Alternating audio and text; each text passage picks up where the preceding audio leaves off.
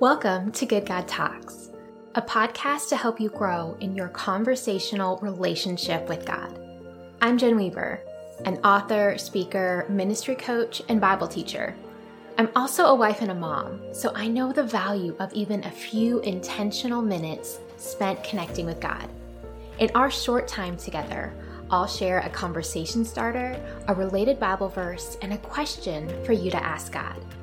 Our good God talks with us, and He invites you to stay constantly connected with Him in powerful and practical ways as you go about your day today. So let's get started. Hi, friends, it's Jen, and we're continuing in our Awe in Advent series, and we're looking at prophecies that were given about Jesus' coming back in the Old Testament, and marveling and wondering and pondering the miraculous ways that Jesus fulfilled those prophecies. Today, we're looking specifically at how Jesus is the Son of God who also came through the lines of Abraham and David. The prophet Isaiah offered a lot of prophetic words about Jesus. And one of them in Isaiah 9, part of verse 7, it says that he would be on the throne of David. And we can look back to both the stories of David and Abraham and see how God told them in advance that the Messiah would come through their line or that their line would be established in ways that were beyond what's really possible for a mere human. In Genesis 22, verses 17 and 18, God is talking to Abraham and he says, I will surely bless you, and I will surely multiply your offering as the stars of heaven and as the sand on the seashore. And your offspring shall possess the gate of his enemies. And in your offspring shall all the nations of the earth be blessed, because you have obeyed my voice. So, this is a prophetic word speaking of the ministry that will be fulfilled through Christ. And then talking to David, it's recorded for us in 2 Samuel 17, and I'll read verses 12 and 13 and then verse 16.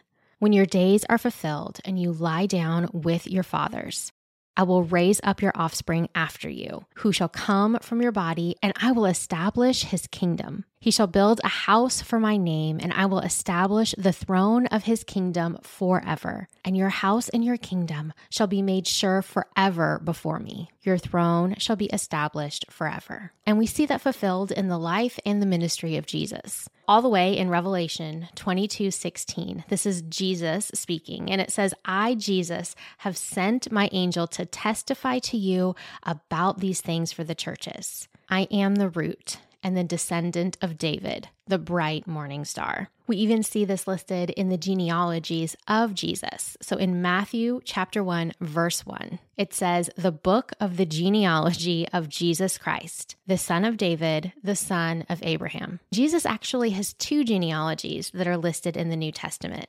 Many scholars believe that Matthew 1 was the genealogy through Joseph and that Luke chapter 3 was the genealogy through Mary. Luke doesn't specifically mention Mary's name, but that wasn't a standard practice to reference women in genealogies. It typically followed the male generations of a family. But it's believed that Mary's dad was Heli, and I'm probably not pronouncing that right. And in Luke chapter 3, verse 23, it says, Jesus, when he began his ministry was about 30 years of age, being the son, as was supposed, of Joseph, the son of Heli. And it continues on and lists both Abraham and David. So many scholars believe that Heli was actually Mary's father, and Joseph became his son through marriage because in Matthew chapter 1, it states that Joseph's dad was Jacob.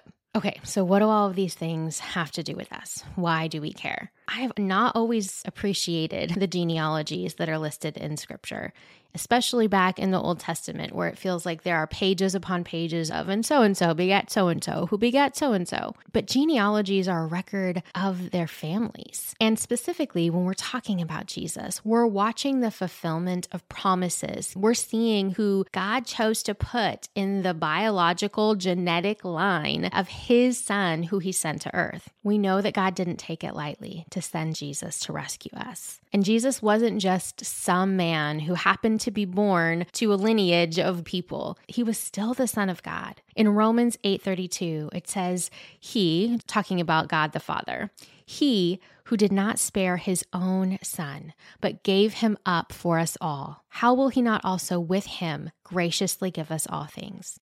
God didn't withhold his own son from us, but sent him as our ransom. There's significance to slowing down enough to realize and reflect on the fact that the Son of God was born just as God said he would be, and was born as part of the Abrahamic and Davidic lines Son of God, Son of David, Son of Abraham, just as God said he would be too. As I've been talking about this with God, one of the things that really stood out to me is that God fulfilled his promises. He gave these words to Abraham and David and told them of something that was going to happen after their lives on earth were over. They didn't physically see the fulfillment of these promises during their lifetimes, but God still was faithful. God still upheld the promises that He made to them. I find encouragement in that as I hold to promises that I have yet to see fulfilled, as I hold to promises that are outlined for us in God's word of what He says life with Him and life in Him can be like.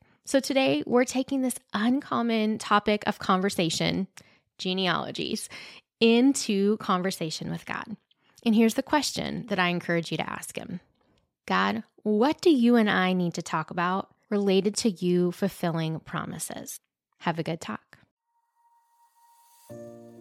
Hey, friends, if you enjoyed this podcast, I have another resource to share with you. My newest book is a fully illustrated poetry collection, and it's called A Beckoning to Wonder Christian Poetry Exploring God's Story. It's available now on Amazon, and this book is for you if you find yourself weary and stuck in the rut of familiar routines, if you know that God is around but you find him hard to notice, or if you feel like you're still waiting for the fullness of life you were promised, A Beckoning to Wonder is an invitation to know God more intimately and to rest in his goodness. And so I'm so excited to share this with you. Also, while you're here, would you please also leave a quick review and share an episode with another person? Reviews go a long way in helping other people find out about Good God Talks.